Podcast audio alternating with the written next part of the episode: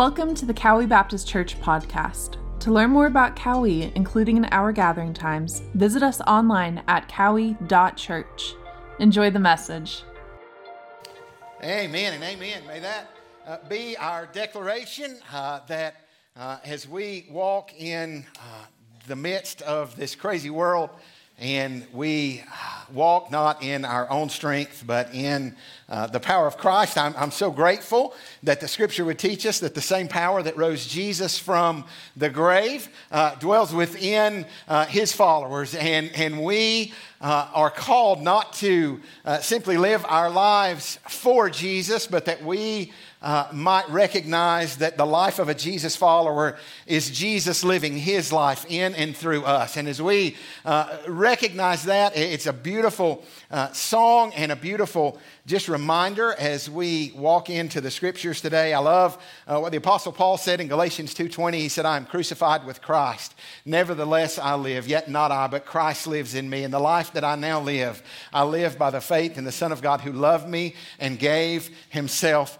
for me. And, and I want to just remind you this morning that all of our hope is in Jesus. And you students and you adults, the things that uh, we're going to be challenged with from the Word of God uh, today, uh, there is absolutely, and, by the way, every week, the things that the Word of God challenges us to do, there's absolutely no hope uh, that we could do any of those things in our own strength, but only uh, in the power of Christ in our life. And, and we uh, are so grateful for the love that has been extended to us through the cross and Man, it's going to be a great year. So excited for uh, our, our students, as some of them have already uh, walked back into uh, some of our schools, and some will be going back uh, tomorrow. As I think about those things, and, and even on days like today, I'm reminded uh, that James knew what he was talking about when he said, Life is but a vapor that appears for a little while and then vanishes away. And I, I think about, and how could it possibly be uh, that I have a senior and an eighth grader this year? How, how could those, it just seems like time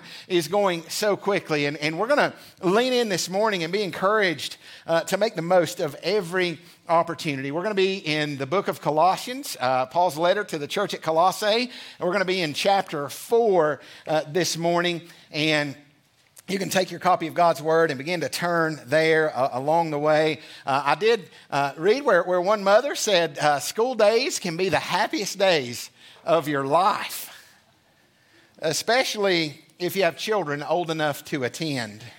Um, now, you homeschool parents, we're, we're super grateful uh, for you, and we're so grateful that we have such a, a large family of, of, of people that are, uh, that are investing in, in homeschool, and we're super grateful for you, uh, praying for you as you teach and lead uh, your students.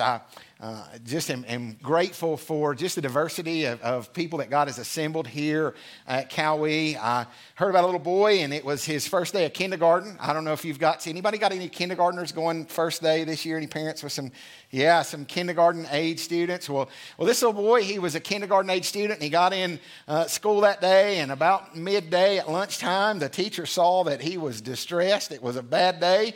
Uh, he, he, goes up, and, and the little kindergartner, he's talking to the teacher, and she says, What's wrong, buddy? And he said, I just found out from one of my friends that I got to be in here until I'm 18 years old. and the teacher just looked at him and she said, Don't feel so bad, buddy. I'm here till 65, she said. So.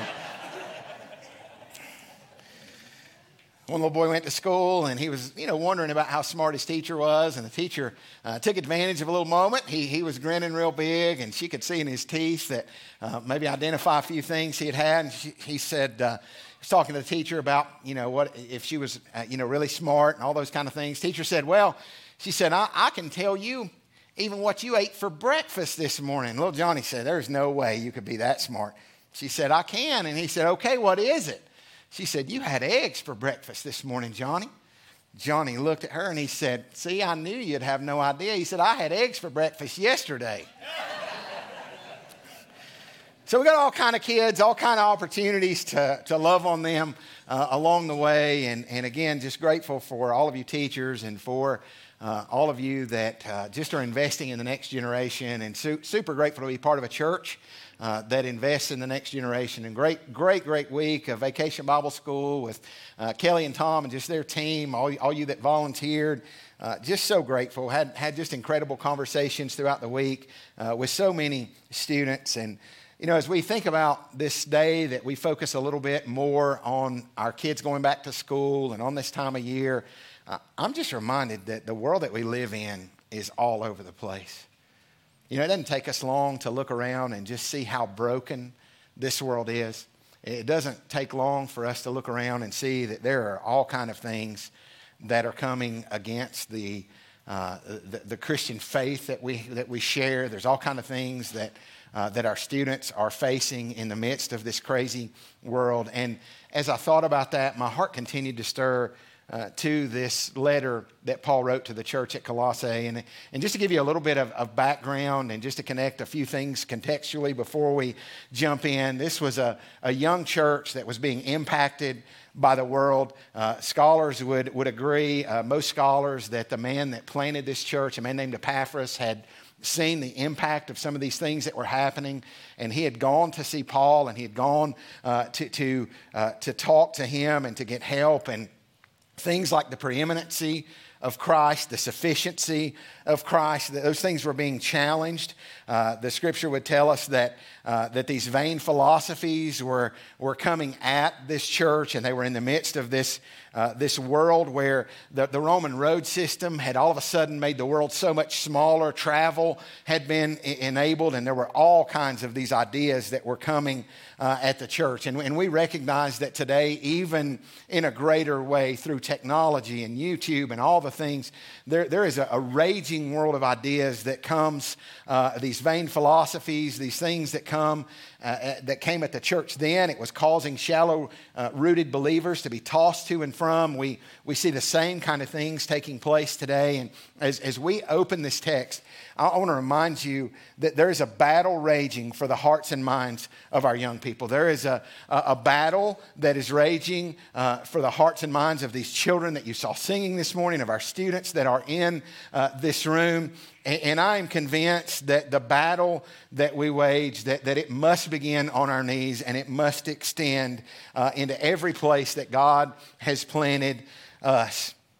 Paul writes this letter and he gives them an answer to the things that are are, are going crazy in their world, and the answer is Jesus. He begins uh, to define who Jesus is and an accurate and biblical view of our Lord and Savior, of the King of Kings and Lord of Lords, is the same answer today to the things that they uh, that our students are facing. We recognize that that He is Creator and that He is Sustainer, uh, that everything is being held together by His power. This is who Jesus is. And, and Paul would encourage them. He would say, Don't let anyone take you captive with these vain philosophies, with this empty deceit. And then he would say, This is who you are in Christ. And this is who you are as you walk in Christ. And this is how you are to live in your homes and in your workplaces. And this is the way that you interact as followers of Jesus Christ. This is who you are in Him. Now, when you read these kind of things. And when you see all that this church at Colossae was facing, and when you recognize all the things that our young people are facing, when you recognize the potential out in the midst of this world, it would have been very tempting and it would have seemed in some ways even appropriate for the Apostle Paul to write to this church at Colossae and say, just find a group of believers and, and bunker up and hole up and try to stay away from, from everything and everyone. It would be very easy for us to say, let's gather in a holy huddle uh, somewhere inside this building and let's protect and guard and, and keep any uh, potential from anyone. But, but what we understand is, is Paul is going to write, beginning in verse 2, and he's going to give them a call to prayer and a call to the proclamation of the good news of Jesus Christ. As we, uh, if you were here last week, we talked about how the, the church, right, the American church or the modern church in many ways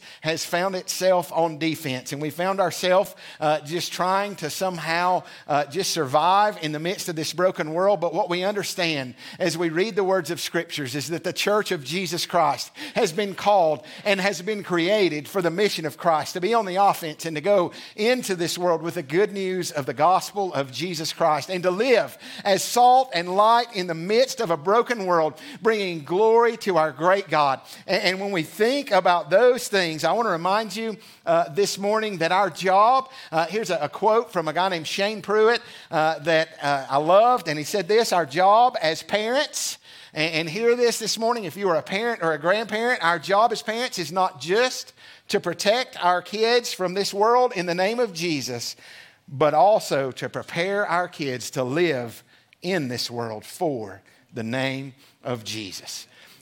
I, love uh, uh, this thought that it is not the success of these children in the way that they live and walk in the midst of this broken world is not in, in solely how much we can protect them from the lies of this world, but in how much they know the truth, right? And the battle that they're raging against is a battle for the authority of the Word of God. It's a battle uh, for truth, and we live in the midst of a world where everyone is wanting to define truth, but I want you to know that there is one truth, and we find it in the Scriptures, and we find uh, the truth of God's Word has answers for us in the midst of this time, in the midst of the way that we should live, and in the midst of the way that we will impact this world for the glory of Christ. If you'll t- turn with me to Colossians chapter 4, verse 2 through 6, uh, I think we're going to see ways we can pray and ways uh, that we can live.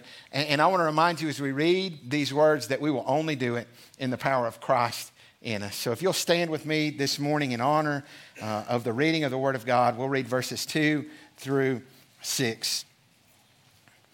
The scripture says, Devote yourselves to prayer keeping alert in it with an attitude of thanksgiving, praying at the same time for us as well, that God will open up to us a door for the word, so that we may speak forth the mystery of Christ, for which I have also been imprisoned, that I may make it clear in the way I ought to speak. Conduct yourselves with wisdom toward outsiders, making the most of the opportunity. Let your speech always be with grace, as though seasoned with salt, so that you will know how you should respond to each person. Father, we thank you for the gift of your word. And God, we thank you, Lord, that you have uh, called us, Lord, to, uh, to come dependent on you in prayer. And Lord, that then we might walk in obedience, God, as we, uh, as we go out into the midst of this world and proclaim the good news of the gospel of Jesus Christ. God, we thank you for the cross. We thank you, Lord, for the gift of your Spirit, for those who have trusted and believed in you, Lord, that you might guide us, that you might strengthen us, Lord, that you might give us words to say, Lord, that you might allow us, Lord, as we, uh, as we pray and seek your face, God, anytime uh, we see people, uh, God, filled with, with your Spirit, God, and seeking you in prayer, God, there's a boldness that comes that's not of their own strength, but that comes from Christ in them, God. And we pray, Lord, that we would be a church, God, that would be devoted to prayer in greater ways than we have ever been before, Lord, and that we might declare the good news of the gospel in our schools, in our communities, in our homes, and around the world. And God, we trust you for the increase. God, we love you. We praise you. We ask, Father, for your blessing on our time together. In Jesus' name, uh, amen. Man, you may be seated uh, this morning, and I'm going to give you just a target statement real quick that, that, sums up this passage. You'll see it on the screen. If you're following along uh, in the app, you'll see it there as well. Uh, but as we read this passage, we're reminded that followers of Christ are to talk to God about people and then talk to people about God while living consistent, godly lives marked by grace and truth. Followers of Christ if you are a follower of Jesus Christ, we are to talk to God about people and then talk to people about God while living consistent, godly lives marked by grace and truth. You know, we see in verse 2 this call to pray intentionally. And we read this passage, he says, Devote yourselves to prayer. Now, it's an interesting word in the original language. When you read this word devote, it's a word that is in the present tense. It's the present active tense, and it is uh, this imperative that's given. And so, what that tells us about this, when it's in the present tense, it's not simply something that we might do, and then we kind of check that off, like we've prayed, we've lifted up uh, our voice to the Lord, and so we've checked that off and we're done. But it's this thought of this continuous devotion, this continuous uh, pursuit of prayer. Many of us would recognize 1 Thessalonians 5, verse 17, and we would read uh, the Apostle Paul write, Pray without ceasing. And so there's this present picture of this that we are praying continually, that we are lifting our voices. And in the active tense, we understand that this is not something that just happens to us. When we see things in the passive tense, it's just this something that's being acted out upon us. But when we read this call to devotion in prayer, it is this reminder that it is something we have to fight for. It is something that we have to discipline ourselves toward. Paul would write to young Timothy, he would say, Discipline yourselves for the purpose of godliness. When we pray, there, we pray intentionally. There is a call that we might uh, recognize the, the power of prayer in our lives. And this command, it is an imperative, right? This is not something that is, is optional for Jesus followers. This is a command that we have been given. And so when we devote ourselves to prayer, when we are willing to rise early and to say, listen, we look around and the times that we live in are desperate. One of the old saints, Vance Havner, would say, the times are desperate, but the tragedy is that the saints of God are not. And we recognize that the times that we live in, they are desperate. But instead of our lives being described as devoted, many of our lives would be better described when it comes to prayer as distracted. Barna would tell us in their research that the average person, the average believer, spends one minute in prayer per day. They would tell us also that the average pastor spends five minutes in prayer each day. How would our prayer life be described? What would describe the way that we pray? Samuel Chadwick, in a book called The Path of Prayer, said this. He said, The one concern of the devil is to keep saints from prayer. Our enemy fears nothing from prayerless studies, prayerless work, prayerless religion. He laughs at our toil, mocks, mocks at our wisdom, but trembles when we pray. Prayer turns ordinary mortals into men of power. It brings fire, it brings rain, it brings life, it brings God. There is no power like that of prevailing prayer. Amen. How does our prayer life look? You know, over the past several months, since about April, uh, we've been seeing God do uh, just some incredible things in the life of this body of believers. We've seen uh, somewhere between 40 and 50 people take their next step of obedience in baptism. We are continuing to see people uh, saved uh, just regularly. It's becoming uh, just, just a, a, a, beautiful thing that God is doing in our midst. And I'm reminded that along about that same time that there was a group of men uh, that began to gather in the midst of town uh, on Thursday afternoons, and we would gather uh, at, across from the tennis courts and a little gazebo there, and we would call uh, on the Lord and just ask Him to bless and ask Him to move and declare our dependence on Him.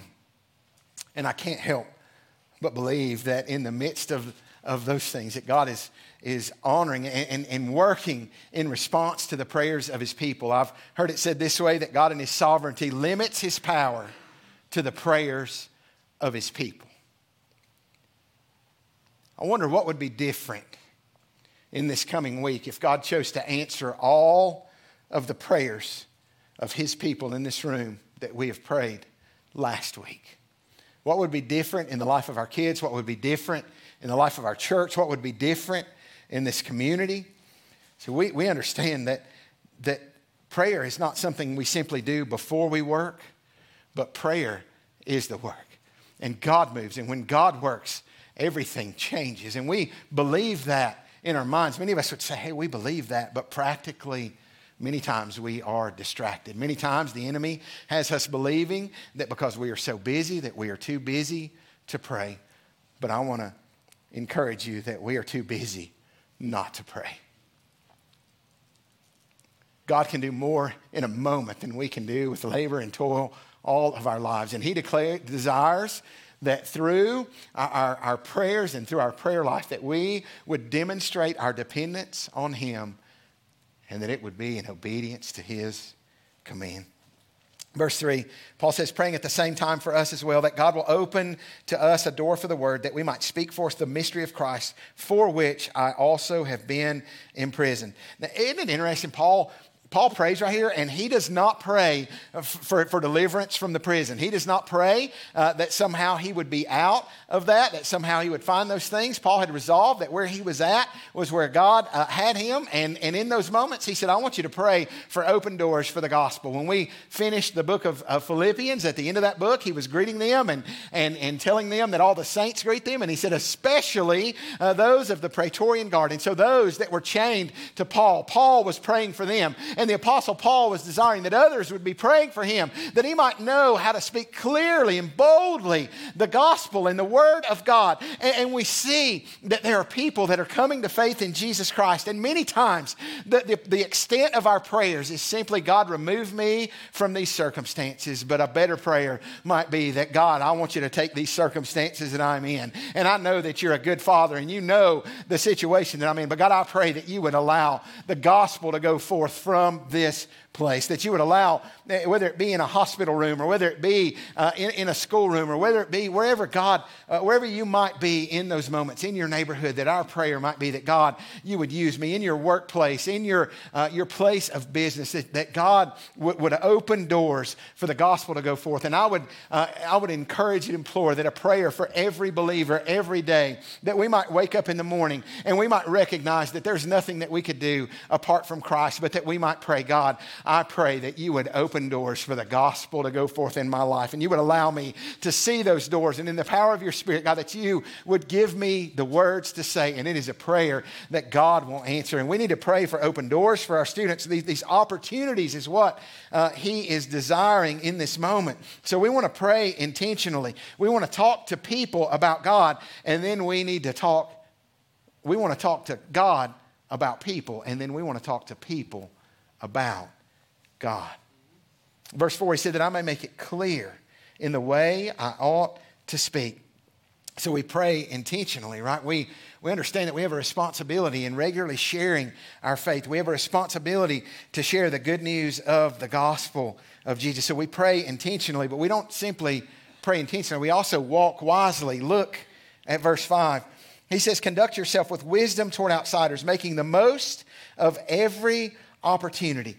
God calls his followers to walk with integrity, to walk in a wise and winsome way every moment of every day. There is never a time that, that we are not to walk in, in, in, Christ. There's never a time that we are to say, you know what, I'll, I'll, I'll put on my Sunday morning. Uh, kind of routine and kind of go through these motions, and then I'll live however it is when I get to work or when I get to school or when I'm in the locker room or when I'm in uh, places where there's pressure. That is not the call of the life of a Jesus follower. We are to live different from this world. Uh, I want you to understand that our kids should understand that, that there are going to be times where we, uh, and, and maybe all times, where we're going to stand out and we're going to look different from this world. And because of that and the choices that we make and the way that we speak and the way that we live, that we may face persecution, that we may face difficult uh, moments along the way. Paul would, would tell Timothy, all those who desire to live godly lives in Christ Jesus will be persecuted. They will face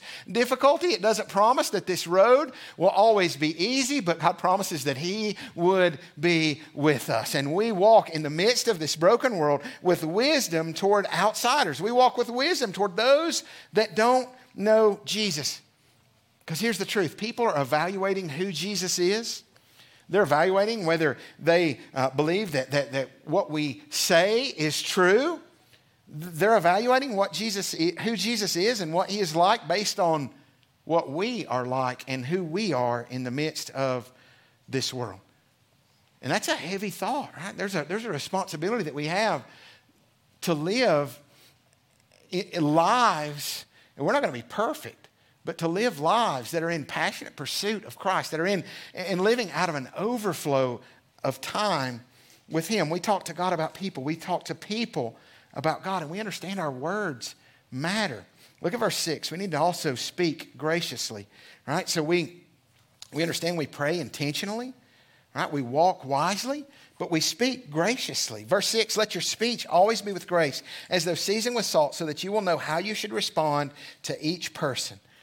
There's never a time that, that our words don't matter. There's never a time, whether it be in our homes, whether it be uh, in, in our school, whether it be in our workplaces, there's never a time that we are just to be reckless in our speech. There's never a time that, that we, we, we've got to understand that people are watching. James would write in James chapter 3 that the tongue is a small part of the body, but it boasts of great things.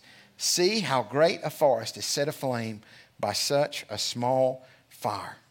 We see the damage that uh, that, that just reckless speech can do. We see the damage that it can do to relationships and marriages, and we see the damage that it can do uh, in our schools and to our witness. And so our words matter, but our walk is also so important. And, and the scripture would say, listen, we are, are to allow our speech to be with grace, seasoned with salt, right? So our speech, every one of us, our, our, our speech should be characterized by graciousness that's seen in the life of believers. There should be something different uh, about the way we communicate, about the kindness that we exhibit, about the way uh, that we love, seasoned with salt as well. Uh, you know, in that day, they didn't have refrigerators. They didn't have uh, ways that would preserve and prevent, decay uh, in the way that we do now, but salt was something that did that. And, and what we see in the life uh, of a believer right, is this call that wherever we are, that, that there might be a, a gospel witness, that the, the, place that we're at, that it might be better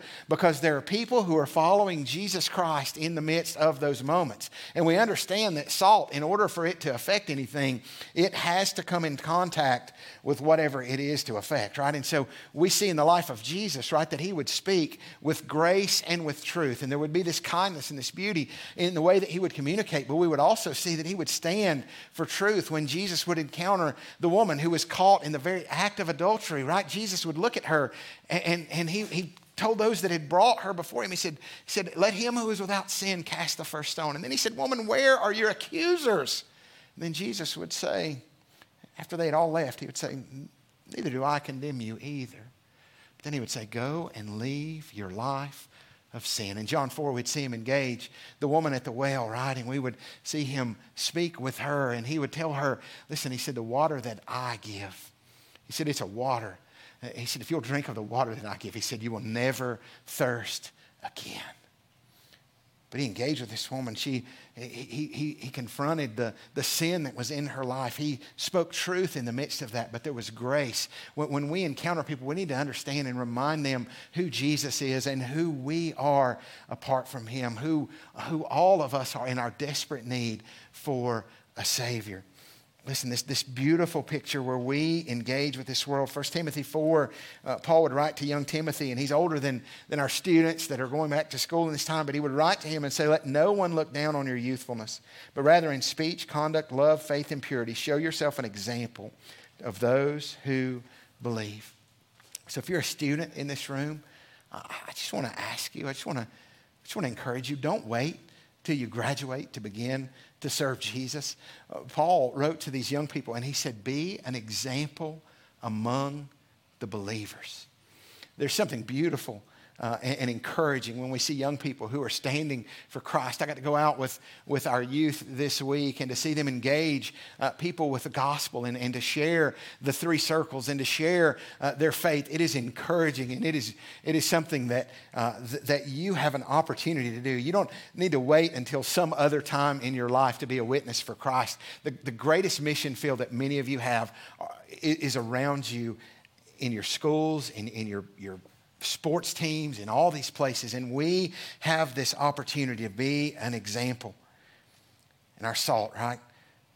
Whenever you put salt on things, it, it flavors, it's distinctive, it's beautiful. Everything tastes better with some salt on it, right? Amen. Yeah, some of you are probably not allowed to have it because, right?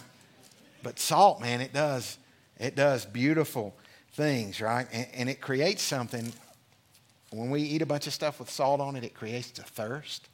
It creates a, a desire for those things. And, and I just want to remind you that the world is watching and the winsome witness of those who have been changed by Christ to see the life of Jesus, right, being pressed out through his people.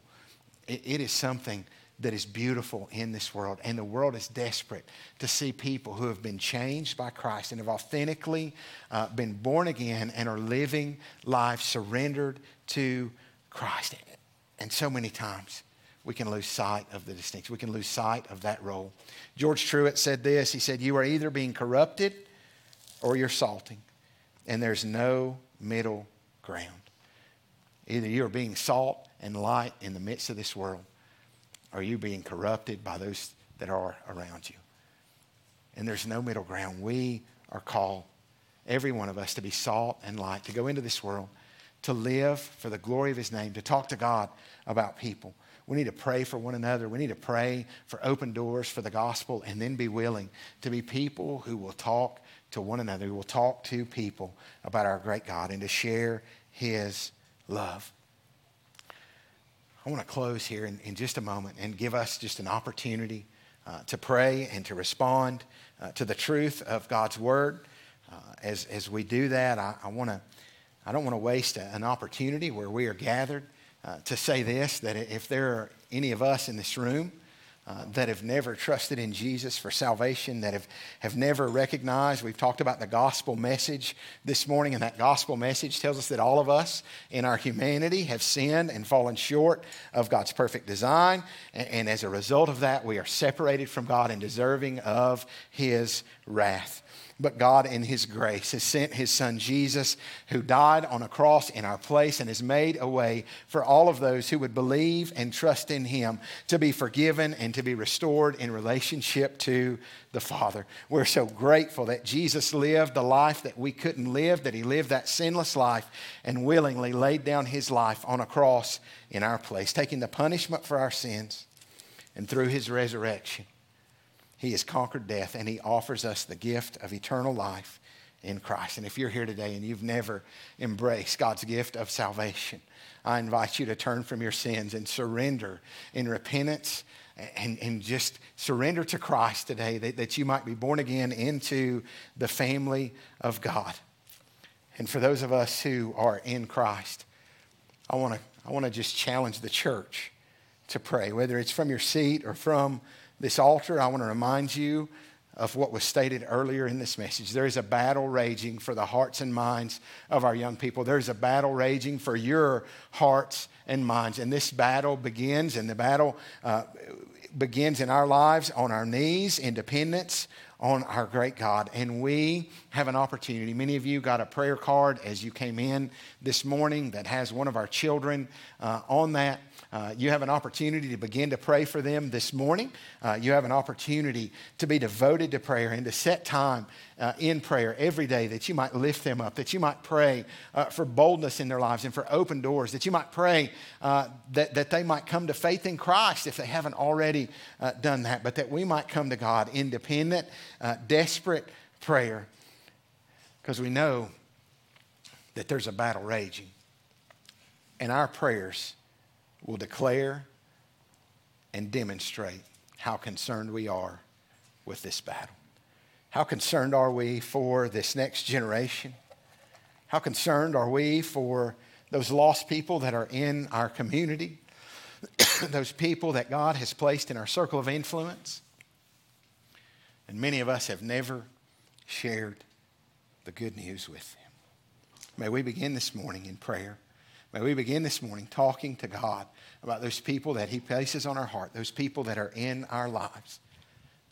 And may we, may we be in a place where we say, God, I'm willing to go and share the good news of who you are. I, I recognize that, that it's my responsibility to share the grace that's been extended to me with others and to, to declare the gospel in this broken world.